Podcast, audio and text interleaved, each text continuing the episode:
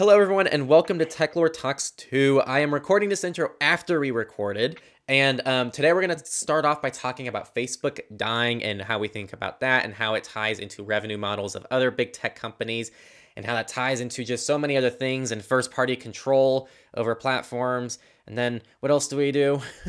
uh, oh, open source uh, projects. oh yeah, funding. yeah, it goes investment into different companies. Yeah. Yeah, and then VCs. Um, it kind of goes everywhere. This is a really crazy day today. We have learned that more structure can probably be good. So um, thanks in advance for working with us, and let's go ahead and get started with this crazy week. So today is Facebook dying is going to be our main discussion, and we're going to tie this into a lot more broader concepts regarding big tech and just the general business model of the internet nowadays. So for context, it just came out that Facebook's stocks have plunged 14%. Uh, this is their lowest point since March 2020. And for a period on Friday, last Friday, that's sunk even lower. Meta, which is the parent owner of Facebook, has lost 61% of its value over the past 12 months, by far the biggest slide among big tech stocks, and more than double the drop in the NASDAQ composite. Um, they are now trading just 28 cents above its closing price in March of 2020. And also, they are falling below the lowest since January 2019 when they were dealing with the aftermath of Cambridge Analytica, which was a very massive scandal. So things right now aren't looking for Facebook. And we want to talk today about whether that means they're finally starting to be phased out or if this is just a small divot for them as they start rebranding themselves into something new. Um, and we want to unpack that and tie it into these broader themes. So let's go ahead and start with why do you think Facebook is doing so poorly right now? And this is a big question, so this is probably going to go on for a while. Definitely a big question. um, part of it is for sure the rebranding that you mentioned. Um, I think uh, they kind of have a lot of irons in the fire, so to speak, um, as they like expand into this metaverse vision that Zuckerberg has. That uh, we're not really sure what that is going to end up looking like yet, but it's a huge gamble. Early signs, yeah, it's a huge gamble for sure, and he's basically gone 100% in with the with the rebranding with his whole company. And i don't know if it's paying off really. Well i think either way they knew there was going to be pushback. If if it is going to work out there's no way they were planning on it working out at least in the next few years. So i guess it's going to be really hard to see how the metaverse stuff plays out. But you know what? Other companies like apple are kind of following like i think did you see some of the leaks slash rumors about them developing something with regarding their own metaverse someday. Like I, I don't know. Do you think this is here to stay? Because I hope it doesn't. But there's there's definitely been a lot of rumors about uh, Apple entering like the augmented reality space. They've been working a lot on like uh, mobile hardware to kind of do that kind of stuff, interacting, adding like virtual components to the real world. I don't know if they're focusing quite as much as on virtual reality um, that I've seen but it's I'm sure it's something that everyone's looking into now that Facebook has made such a big deal about it. I'm so disinterested in the metaverse. And people I talk to as well also don't seem interested. The only thing people are interested in is the hype behind it. It's that a massive company like Facebook is now talking about this new exciting technology that isn't even here yet. And for me, that screams desperation move because mm-hmm. if Facebook was secure enough in themselves and their finances and their upcoming future, they wouldn't need to resort to such an extreme rebranding and such right. an extreme bet for something they don't even know is going to work out. So I think it might work out for them, but for me, it doesn't seem like a move that a company that was in a good position would ever make. For sure. And and I think for sure that they're not very uh they're not very confident in their own primary business of Facebook. They haven't been for quite some time. I think uh their focus on Instagram, like for the past at least five years, has shown that they they know that Facebook itself is dying, and they're trying to branch out as much as they can into any sector they think is going to take off. I also think another layer to this, aside from just the whole rebranding, is there's there's been there's no evolution for Facebook. Mm-hmm. Like like and this ties into exactly this is that the Facebook platform gets what some UI changes here and there, but it's fundamentally still the same platform it has been for the last 10 plus years. It, right. And it it's I know it's a meme at this point, but really only old people use Facebook. Mm-hmm. Um, I think a lot of people have Facebook accounts That's that's that we know and we can verify. But everyone I talk to doesn't seem to like Facebook. Yeah, Um, most people I I talk to, uh, it's mostly like catching up with family, um, older people who use older people in their lives, And then right? once Yeah. they're gone, then then who's going to use Facebook still? Do you think the scandals and all of that stuff has any impact? Like, do you think there's any realistic impact on their users? Have there been any major scandals lately? I'm trying to think of any. I Like mean, since Cambridge Analytica, I'm just trying to. I mean, it depends how major. Not any of them that put them back in court, but like I think there's been several Right. data breaches since then. Facebook is Sure. constantly going through scandals. I mean, yeah, constantly. It's it's a huge problem for them. But um, I think, I mean, the Cambridge Analytica thing, I think, is probably if people weren't interested in like Facebook's approach to privacy before, I think that's where most people probably started talking about it. Um, at least that's when I that's when I I started hearing about Facebook privacy problems like in the real world from people that I know. It's not just stuff that I was reading online around when that started happening. Like that kind of got the attention of people who might not have noticed um, Facebook's privacy problems in the past. So I think it's definitely having an impact. Their continued problems since then are people are more people are paying attention, is what I think. Got it. But not still not taking action. Maybe not taking action. Do you think that the fact that Facebook is publicly traded, uh, I, I, think I already know your answer to this. I know my answer to this. But do you think that the fact that it's a publicly traded company um, is part of the reason why Facebook is such a terrible platform?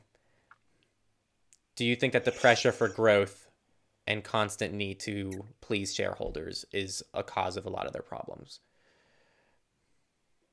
I think uh, I think that definitely plays a part into it. Like when you're a publicly traded company, like you have to go after growth and profit above all other things. So that makes you make decisions that you might not otherwise agree with. But I also think that Facebook is worse in pretty much every aspect than like any other even major big tech company that I can think of. And I think part of that is like an internal culture as well that's driving these privacy issues. I think that they fundamentally don't actually care about any of these things. And that drives this problem as well. Yeah, that makes sense. I mean, nothing that they do, none of their actions align with their words. Um, and we see this time and time again. It's almost like every few months there's a huge issue in, at Facebook. Um, and I think at this point it is very f- safe to say what you're saying, where like Mhm. they s- genuinely do not seem to care about any of this. And I guess people might say the same about Apple, but like it, it's a whole different extreme. Like yes, Apple doesn't have end-to-end encrypted backups on iCloud. Yeah, that sucks. That that we all wish they had that, hmm but Apple also doesn't do anything near as invasive as Facebook in a lot of ways. Yeah, for sure. I mean, I could get into a whole. I don't want this to become the Apple shilling podcast, Henry. That would be not great. But I mean, if I was thinking about Apple, I think that's an entirely different problem. I think with Apple um, being a publicly traded company, that's probably more of a factor than it is for Facebook. I think Facebook doesn't care internally. I think they internally have a desire to do these things because they think it'll be beneficial for them.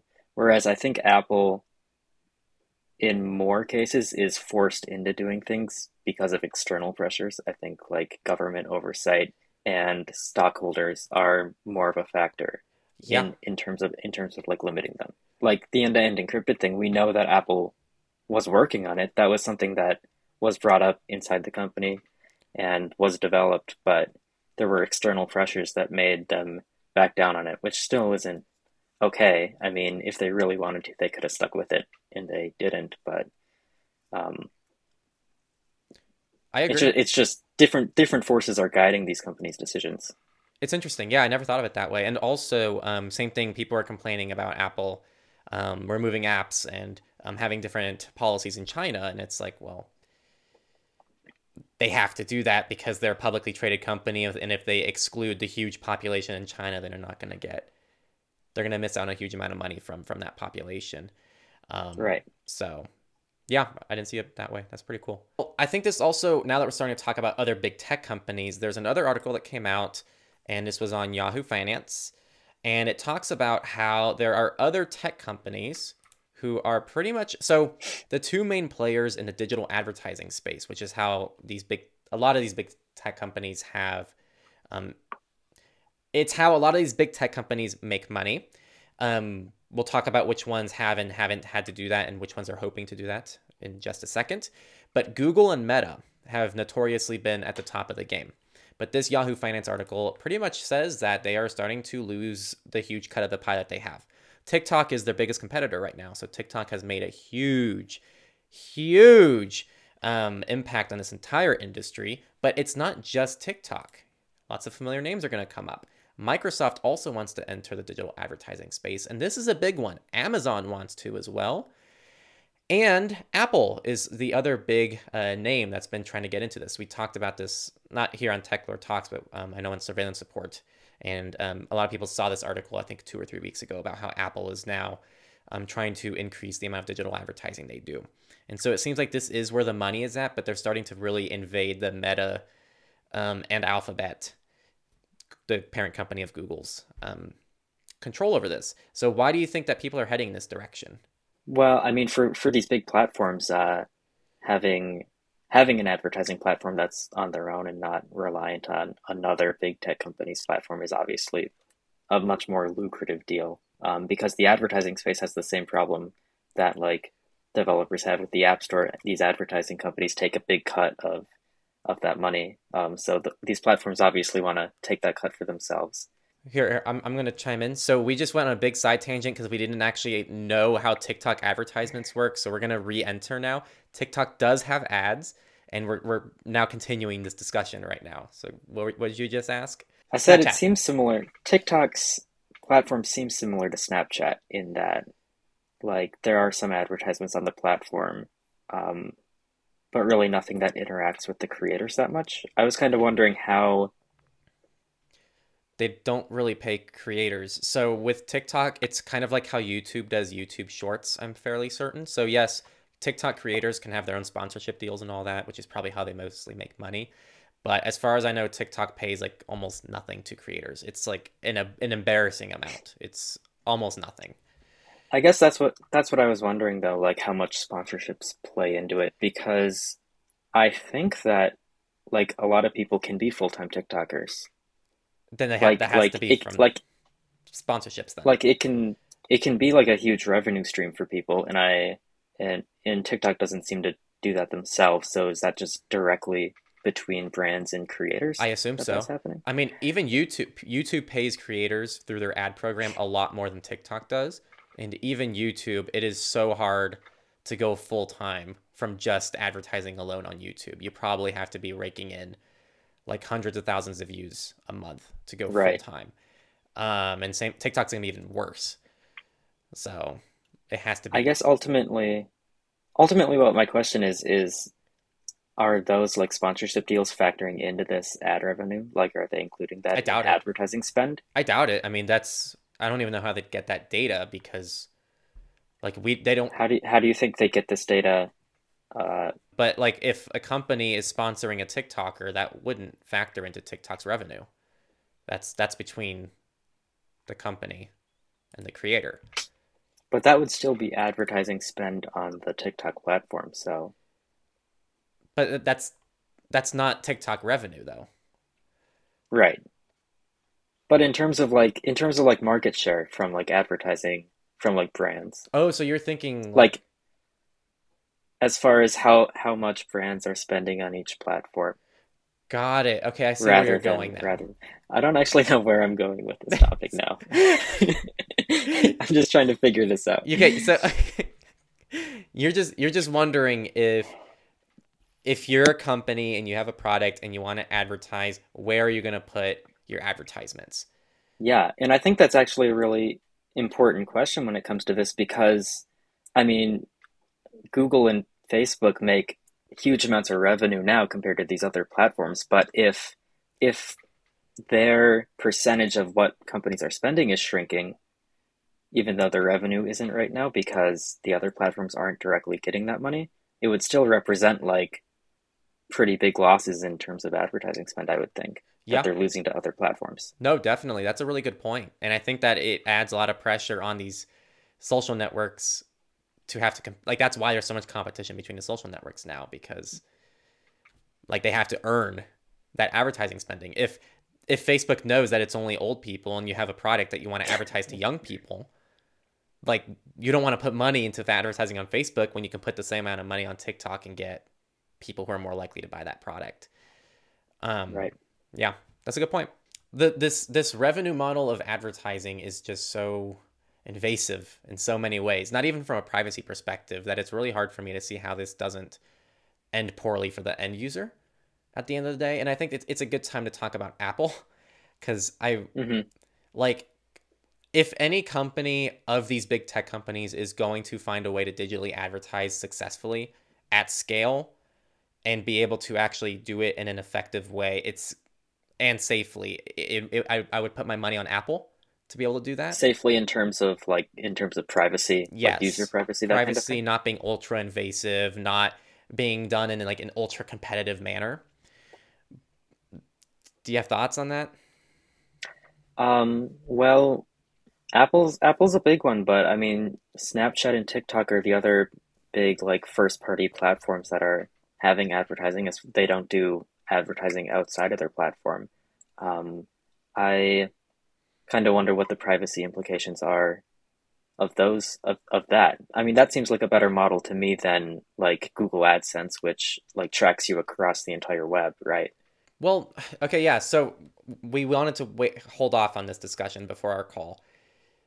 How do you picture? I, I guess I picture a few scenarios here. There's the first party scenario, which is what we see nowadays. You know, if you're using Mhm. Snapchat, Snapchat has its own ads and it's done through its its own stuff. Um, even companies like Brave, who have like Brave Rewards, that's first party. Like you have to go through Brave and then they start serving your ads. Then there's kind of what Google AdSense is, which is you register for Google AdSense and then you kind of people can supply ads, but it's done through you. But is there any other possible way of doing it which is more like a standard, like a standardized way of running ads that doesn't go through a central company? Is there like is there a reality where that's possible, like some kind of open market, like a Craigslist for advertising that people can integrate with? In a sense, that is kind of what Google AdSense is. I mean, that's the point, is that you just have these blank spots and you're like, you can advertising to people, you can put ads here, and then people bid on spots, right? That's how the whole model works. But can we do that model without Google? Is what I'm asking. Without Google, like in a Like a des- decentralized like in a way? decentralized way, because like that's what I'm wondering.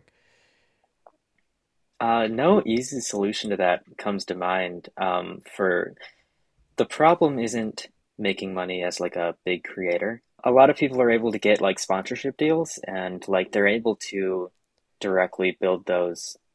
Uh, a lot of bigger organizations and creators and whoever online are able to get these uh, sponsorship deals and brand deals and build direct connections with people. But like, it's really hard for like a smaller blog or channel to to build those relationships. I mean, I don't I can't think of a decentralized and automated way to do it the way that like Google AdSense works. That would be like private and without like a central entity Got it. step like a middleman stepping in. I, I, I I guess the only thing I can think of is the closest thing I've seen to it is what Brave is trying to do through BAT and all that stuff. It's still done and managed all through Brave, so it's not actually Right. in any way decentralized. But at least it's more transparent. And at least I think they're trying to at least outline how it would work, and at least they're trying to reward users in the process.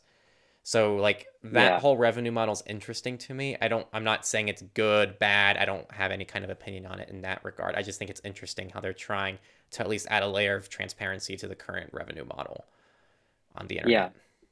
Brave is a good example for sure. Um, but it it is centralized, like you said. I there's there's definitely ways that I can imagine to do what Google is doing, um, in a privacy respecting, transparent way. I think Brave is probably one of the closest people to that at the moment that I can think of. But it's but there's no avoiding having a middleman in between all of these transactions that I can think of. Yeah, at least realistically. I mean, I'm sure people Mhm. will be like, just don't regulate it, but then that that would be crazy. I mean, Um, I'm sure people would be like, "Oh, there's a blockchain solution." oh yeah, that'll fix it. That'll fix this problem. It just throw The a blockchain, blockchain fixes all problems. Yeah. an AI blockchain that's run on machine learning. Any other buzzwords to throw at this? There are definitely like crypto centric ad networks I've seen, like like AdSense, but it's like all crypto. So I know that this already exists. I don't I don't I can't speak to the privacy or to any of the any of the finances on that, but it's it's a thing for sure. well, it's funny when we were talking, it made me realize the importance of the creators in this day and age because the only reason I think that even like YouTube is like YouTube is able to serve ads and be so successful and same with TikTok is because there's these people that people want to watch and they create their content and there's actually value on the platform. Facebook doesn't provide any value. There is no va- the value is just the networking aspect. You and your friends are chatting, which is in a way no more valuable than you chatting with a friend on Signal.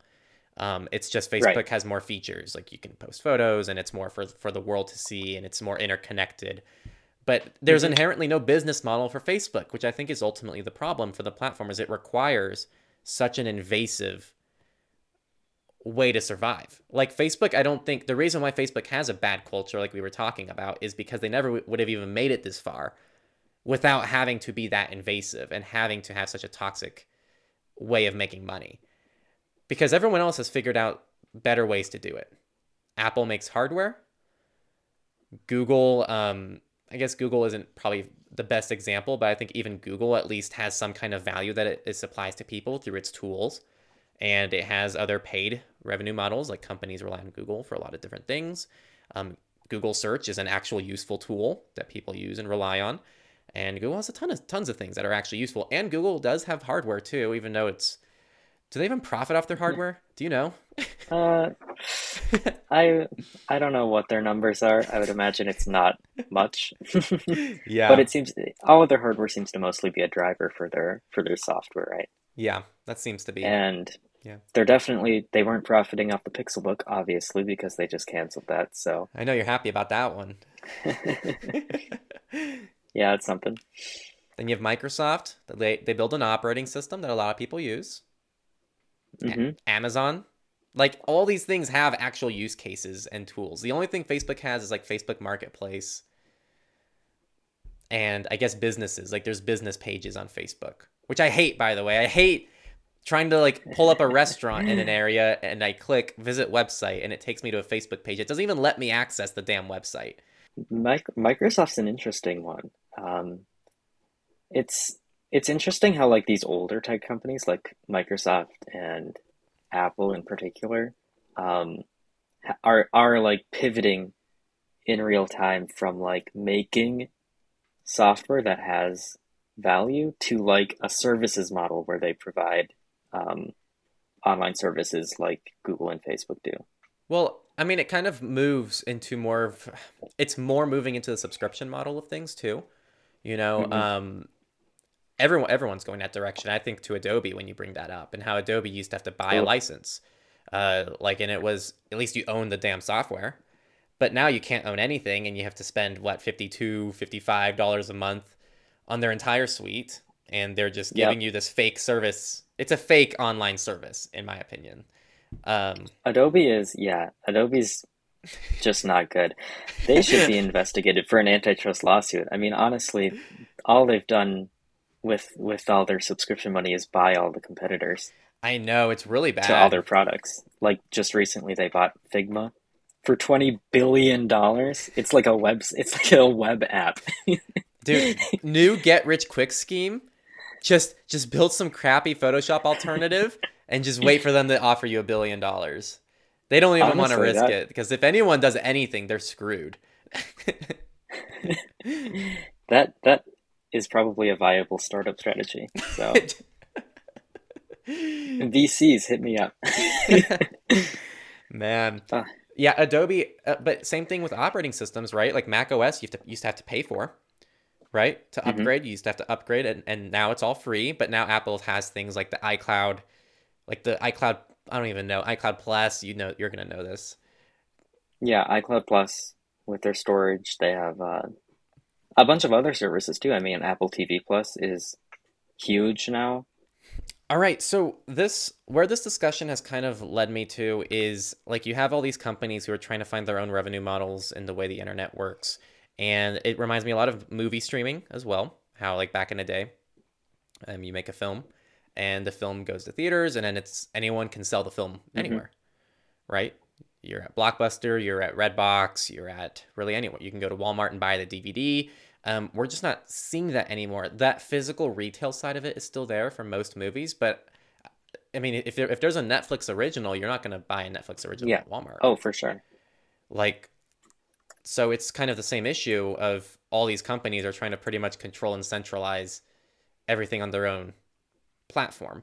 And I think that actually creates a lot of these problems, not just in the digital advertising and privacy space, but just globally.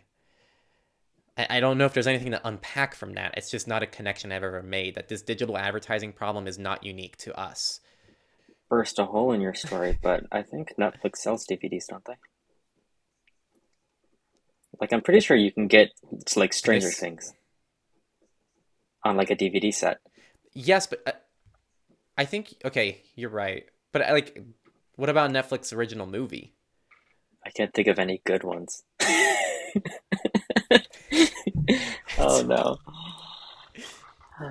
Here, um, 2020 best Netflix original movie. Why can't I think of a a single good Netflix original movie? Because they're meant to just be forgettable. What is wrong? Just best Netflix original movies of 2020. Okay, American. Okay, the the Trial of the Chicago Seven. Ooh, I might have watched that. I think that was good. Even if they do sell the DVDs, I still think the ultimate goal is to get people on. Yeah. Yeah, the idea Netflix. behind all of these like Yeah. original originals is to lock people into streaming platforms, which is which is why people are getting sick of streaming platforms.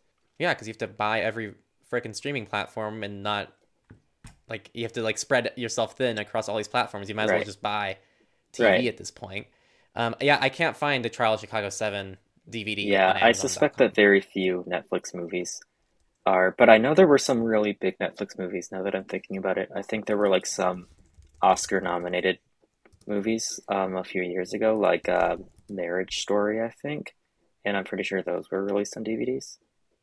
But I would imagine most. Mhm. I mean, there are a ton of Netflix original movies, and they're all. It, most of them seem like filler content to me. Well, see, so Stranger Things is on Amazon, which is Mhm. to be expected. So I think it could be a popularity thing. If something's popular enough and they think they can profit off of selling physical copies or like if it's worth leaving the platform because it's good enough that it might bring people in. Maybe it's some kind of like business decision on what they want to let people see and what they can't. Similar to how Facebook doesn't think it's useful for people to be able to access business information without having Right. a Facebook account. I'm sure internally they were like, it's not worth it for us to let people just see a face a business's address on Facebook without needing a Facebook account. Just to avoid getting too off topic, let's kind of get back into the swing of things. Um, what we originally wanted to tie this into was all these different revenue models, and I think so far we've done a good job of just summarizing some of our thoughts and problems with things. But the main story that I wanted to tie this to and kind of tie this more into the privacy space is um, we covered this in surveillance report, but it was the cookie extension that was recently acquired by Avast. And this cookie extension, what it does is it pretty much takes care of most of the cookie banners that you see on websites. They were completely acquired by Avast, and this kind of ties back into a big history of lots of services. Uh, was it K-9 Mail that um, was acquired by Mozilla? Yes, it was acquired by I believe. Thunderbird. That's correct. And then there was was it Canine or was there another open source project? There was another open source project recently that also got, or at least they were threatening to quit. Was it the K-9? I think it was the K-9 developer. He originally threatened to quit, and he shut down the project. No, I'll look it up. FairEmail. FairEmail. Yes. No, it's not fair. Was it okay? So yeah, the FairEmail developer, out of nowhere, is just like, screw this. I'm done. I'm making no money out of this. And um, I think they are back now. I believe so. Yeah, I don't people know exactly how that resolved, but as far as I know, they they went back to working on it. They fig they figured something out. Yeah, but it's just really sad because I think it really. I know on Techlore we've made videos about this and we talk about this quite a bit, but uh, open source projects inherently have no business model. Yeah. Mm-hmm. A lot of them. Like FairEmail, there is no business model. You download the app, you use the app, there's no service they're supplying to you. It's not like there's any cloud anything. It's just an app you download. Um, and so it's really sad and I think we have to start thinking of ways to help open source projects because the donation system just doesn't work. I think it's good for keeping things on its feet, but like there's no way anything like FairEmail will ever com- go against the Gmail app when Gmail has a super invasive business model that we've been talking about this entire podcast. And so I think, and this is super optimistic. There's probably no easy solution to this, but um, I don't know if there's anything already that you have. No, that's that's always been a tricky problem for open source projects because um, there's a lot of like idealists, especially in the open source community, um, and when you when you try to bring the business side of things into it, which is important, people get people get angry about it, and oftentimes to do it effectively, like if you want to build a real big business, because there are gigantic businesses that are built on open source, you have to like limit your product in a lot of different ways, even though you're technically open source that people don't um, necessarily like. Um, there's there's a bunch of projects like this. I can think of like GitLab as a good example, which has like a an open source core platform, but then they have a lot of proprietary. Or in GitLab's case, I think it's still open, but it's like paid ad paid add-ons to their platform for the enterprise. Well, the services that have it lucky are the services that provide an ongoing service. Something like um like Proton. Like with Proton, you're paying mm-hmm. for an mm-hmm. ongoing service. They're actually managing your emails. It's not just a software you bought bought in this case in open source terms is just downloaded but like it's not something that you just downloaded and now you use it's not like an open source game that you just download and play um, it's the the best way actually to tie this to gaming is the difference between an offline single player game that you just play by yourself and an yep. online game. When you're playing an online game, you're paying for the hosting, you're paying for the servers, you're paying for that online connectivity, um, which makes sense to pay for, and that's that ongoing subscription type of model that we're talking about Apple doing and moving towards. Um, but it's really hard for a lot of open source projects to do that. And then sometimes you have like the lucky projects, like you have the Calyx Institute, who probably makes no money from developing mm-hmm. Calyx OS, but they happen to have this whole other business revenue model that they right. use to just fund that. So, is that the solution? If you want to have a successful open source project that makes money? Because, by the way, what you're saying is so true. I hate, I absolutely hate how the privacy community cringes the moment anyone tries to make money in this space.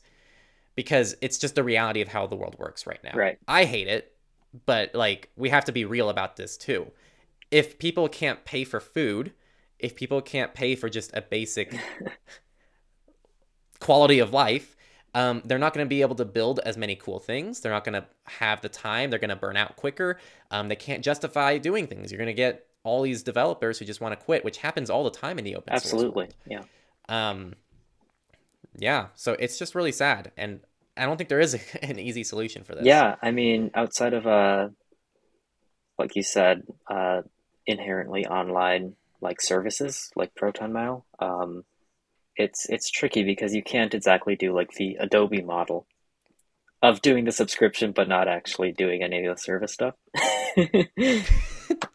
I mean, you can if you just happen to be in that luxurious place where you just offer a fake service to people and offer a cloud storage a dish on top of it that's totally you can useless. but it's it's harder in the open source community and i know there's there's some open source projects that like charge for official builds, that kind of thing, or like they like have yearly subscriptions. Um, but but those aren't too popular as far as I can tell. The one that was coming to mind was uh, GPG Mail for Mac OS. Um, like if you want GPG and like the mail extension to like built into the Mac OS email client, um, that's like a a paid download basically and it's an open source project, um, but you can't like distribute builds using the name of it or anything like that. Like on your own, you can't it's part of their license, so you have to like get the builds, fund them, or build it yourself without using any of their trademarks, basically. So a lot of, I guess, a lot of companies that do do that um, end up relying on like trademark law to like prevent people from distributing their app with their branding, basically. This reminds me a lot of Strongbox. Yeah, like the password manager, Strongbox, open source. Um, but I mean, you can download it for free, but it's kind of like it's got the free tier, but I pay for it because mm-hmm. I like the paid features. Did we talk a lot okay. about the Avast stuff? Just briefly mentioned it. I no, we want so, to go into anything more. Yeah, well, I mean, back into that. Do you think that a big company buying out a project like that is a bad thing? I guess it kind of depends. I don't know what Avast's goals are. I'm not exactly sure why they would buy this product. Honestly, it makes it doesn't make any business sense to me because the extension just closes cookie pop-ups. And I don't know what that has to do with Avast yeah. business model. Yeah, and also I don't think there's anything proprietary about what this extension yeah. does. Like I'm pretty sure Avast could just roll out its I own. I feel like they definitely could. and there's like other apps that I think are even open source that do this already. uBlock does right. this with a filter. So so with this one in particular, it's kind of confusing. There are there are times that it is a problem. I'm thinking of like, I guess this wasn't open source, but when Zoom bought Keybase and then nobody used Keybase anymore. Remember that? That was a problem. Yes, that was a yes. problem because Zoom. Well, the main problem was because Zoom bought Keybase basically just to take all of their developers that were working on encryption to work on Zoom encryption instead of Keybase.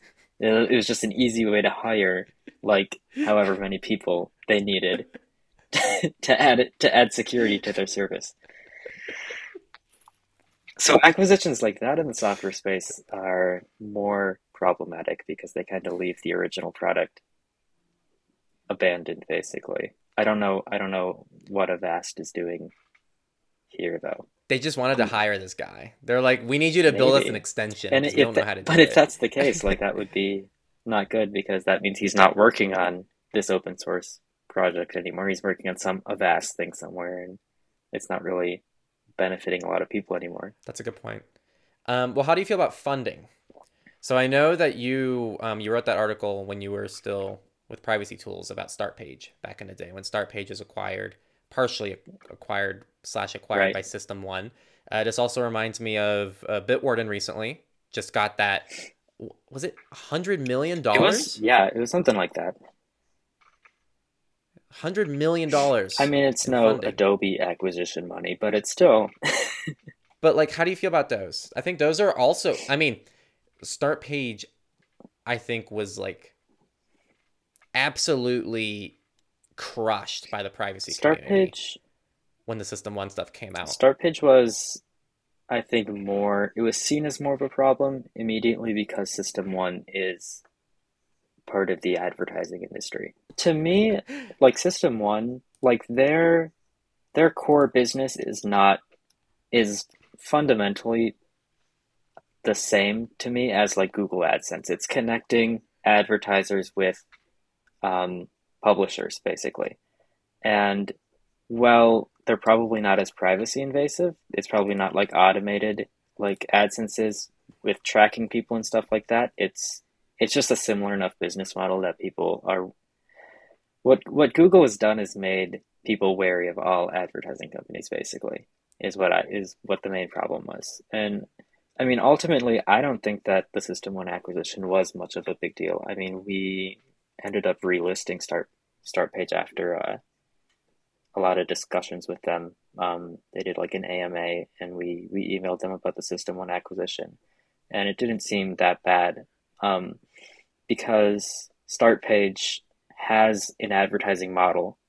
So obviously, it makes sense for an advertising company to acquire them, but they have an advertising model that is privacy protecting. It's the same as like DuckDuckGo. I think we were talking about this earlier, where it's entirely like based on your your searches.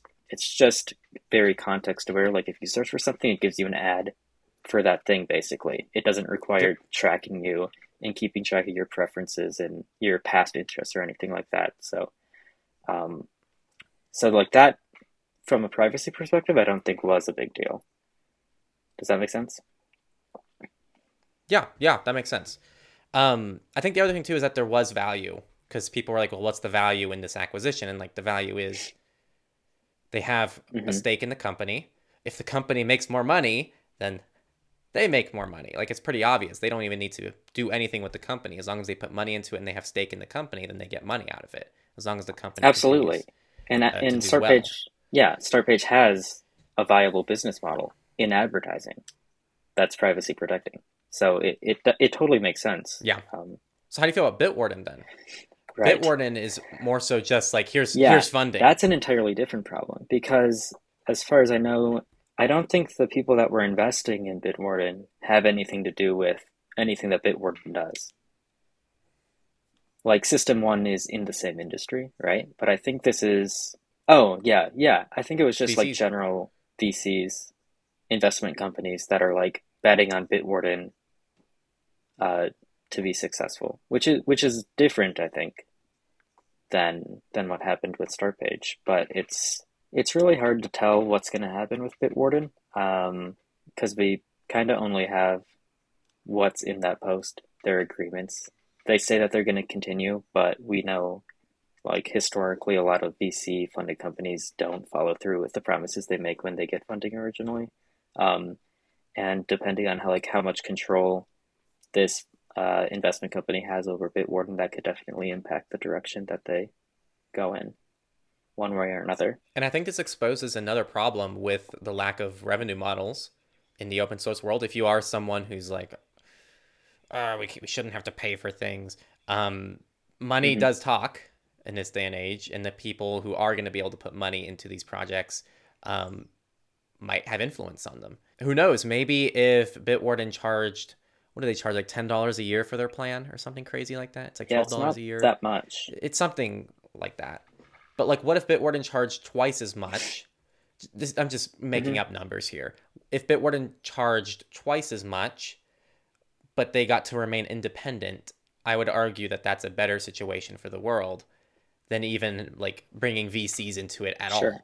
But like, we would have to like all as a community agree to spend twice as much on Bitwarden or maybe everyone who's on free plans would have to now pay 50 cents a month for their passwords. Well, people might. I mean, $10 a year is a really uh, generous deal on Bitwarden's end, I think. They could easily charge like it three is. times that, realistically. I mean, yeah, 1Password charges $60 a year, I think. Either way, this point stands like the Bitwarden deal is just yeah. incredibly good. Um, yeah, and I think what I'm trying to get at is if if we're not paying for something, generally speaking, again, there's always going to be exceptions, but if we're not paying for it, mm-hmm. someone is. And there's a loss of power that comes along with that that I think people don't realize. When we're not paying for it, we lose some power and we lose say because in this world, whoever's paying the bills does have power. You know, that's why when you're a kid, you can't you can't go just go to, to a movie with your friends um, because you need to somehow find money to go see the movie.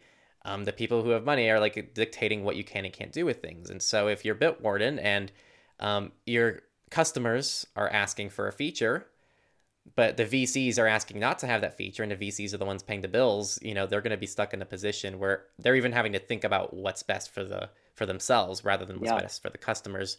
But in the perfect world, what's best for the customers is also what's best for the company and there's just been a significant mismatch. And it might not it might not even be that. that VCs like are against features that customers want, but if if the investment companies prioritizing features like on the business end of things that don't matter to consumers at all, the consumer side of things is going to be left undeveloped, right? And it's just going to kind of go stale. Is that that's what we've seen from some some projects that decide to focus on the enterprise in the past. It's really hard to say um, with Bitwarden because I don't know too much about their like financial situation before this investment? Like how much are they making in revenue? Because ultimately all of these investments the investors are putting in this money and they're going to expect to get that money back.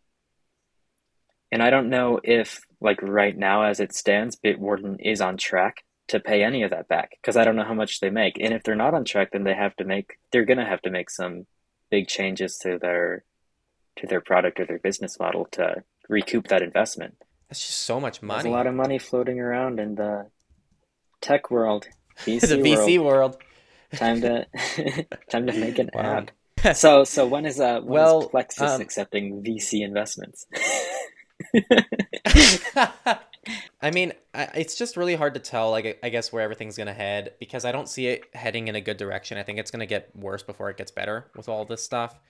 Um, the the sad thing is, I think the the beautiful thing about the internet is everything is just easily accessible to you, but the whole free model of the internet has enabled so many of these awful industries to come up, and so many of I don't know. I just think that the I think the internet would be a better place in some ways if it was paid for. Um, at least in some places. But then you get into the argument of like you have to pay to access information, and some people can pay more for that information, some people yeah. can't. So everything's just a massive double edged sword, and there's no winning. Um, yeah, yeah, that is really it's really tricky before we start wrapping this up because this this discussion has been very all over the place and as we're doing this you know we've had to cut a few times and uh, we've also learned quite a few things in this recording because the first recording was a lot more structured because we could just cover ios 16 updates and this one was more like very very free form and i think this is probably too free form at least for this topic because this topic i think needed some more structure to keep things on task so hopefully the edit isn't as crazy as the actual recording. yeah, it, i'm sure it'll all come together yeah. Um, either way, I hope there was some value there. And again, sorry about that, but hopefully going forward, we'll add some more structure to this so we can keep things a little bit more on track and have a better discussion that kind of carries on throughout the whole thing. But to kind of fi- like finish this out, because we did talk about Facebook at the beginning of this. Um, oh yeah. yeah, that's right. Yeah. yeah, you know, like what, like forty minutes ago. um, yeah, a bit longer than that. my optimistic side wants to think that Facebook is really desperate and they're dying, and they might make it out. Like maybe their metaverse thing will will pan out perfectly for them, and they they executed this perfectly. Um, but I don't know if they will, and I really yeah. like to believe that they're on their way out of of the world, at least of being a top dog, and they might just slowly start fizzling out. Kind of like Mike, I see Facebook becoming like Microsoft. Like they used to be a big name, and then they kind of just disappear into like number five to ten companies that people still know about, but they're just kind of doing things on the side. Maybe. I think Microsoft has kind of reinvented themselves, though. They like, have. They're on the up and up for sure. I mean, if you think back to like the Windows 8 era of Microsoft, it was pretty dire for them. But they're they're growing in a lot of different segments now. So yeah, I agree. I so... was kind of off topic. I was just thinking the other day, like, am I gonna be like a boomer a boomer about VR? Is this like gonna be the thing that I don't get just because I'm older than it, and like all of the kids are gonna be into VR, and I'll never understand it? I was well, I think okay, I get VR. I think we both get VR. I, I but the metaverse is beyond that. VR. and is it though? I don't know. Like, I mean, it is virtual reality, but like the concept of the metaverse is like the socialization and like. But you're right though. This is like no different than like VRChat. Yeah. And like I watch people do VRChat, I'm like, I just don't get it. Right. That's exactly so, my feeling about anything related to the metaverse. But does this make sense to some people? I think it does. I mean, we have I'm wondering, certain like, people in our I've... Discord server who play this a lot. uh, yeah, that's true. When I'm in my 30s, is this going to be like a commonplace thing, and I'm going to seem like like I don't know what I'm doing because I'm not in the metaverse all the time? I don't know. I don't know. It, it really does scare me though because we already are so disconnected from even ourselves on an individual level. I don't think we've ever been more disconnected to ourselves. And even though we are so connected in social media, we're also so disconnected from each other at the same time. And this is only going to make all of that worse. Um, oh yeah, that absolutely. Is, like, and that is an objective fact. And that like, no matter like how you think about it, the whole concept of the metaverse and the whole concept of hanging out with people in this virtual world that's not real and things not being tangible and things not being real is only going to make these things worse and i do not like that. Um, and so if this is if this does become the future it is gonna be a tough time for me. Because i'm probably not going to want to be a part of it for a very long time until i really need to. And i feel like that's what people said about like facebook like old people. Now they're yeah. on it. And they're the, the remainers exactly. I guess we'll see yeah. All right. Uh, is, there, is there anything else to add? If not, we can just end it there. Cool. I think uh, I've wrapped up everything I want to say. All right. Well, thanks everyone again for listening. Um, sorry again, this was very kind of just all over the place. We wanted to kind of try the freeform discussion again this week, and well, we learned it's the second episode, so we learned that it's probably a little too freeform for at least things that are a little bit more broad and nuanced and we can take in multiple directions because then it just kind of goes nowhere. But I think there were some like little gold nuggets here and there that might have helped some people. Um, so thank you all for watching. Next week will probably be better. Thank you, Jonah. Yeah. Yep.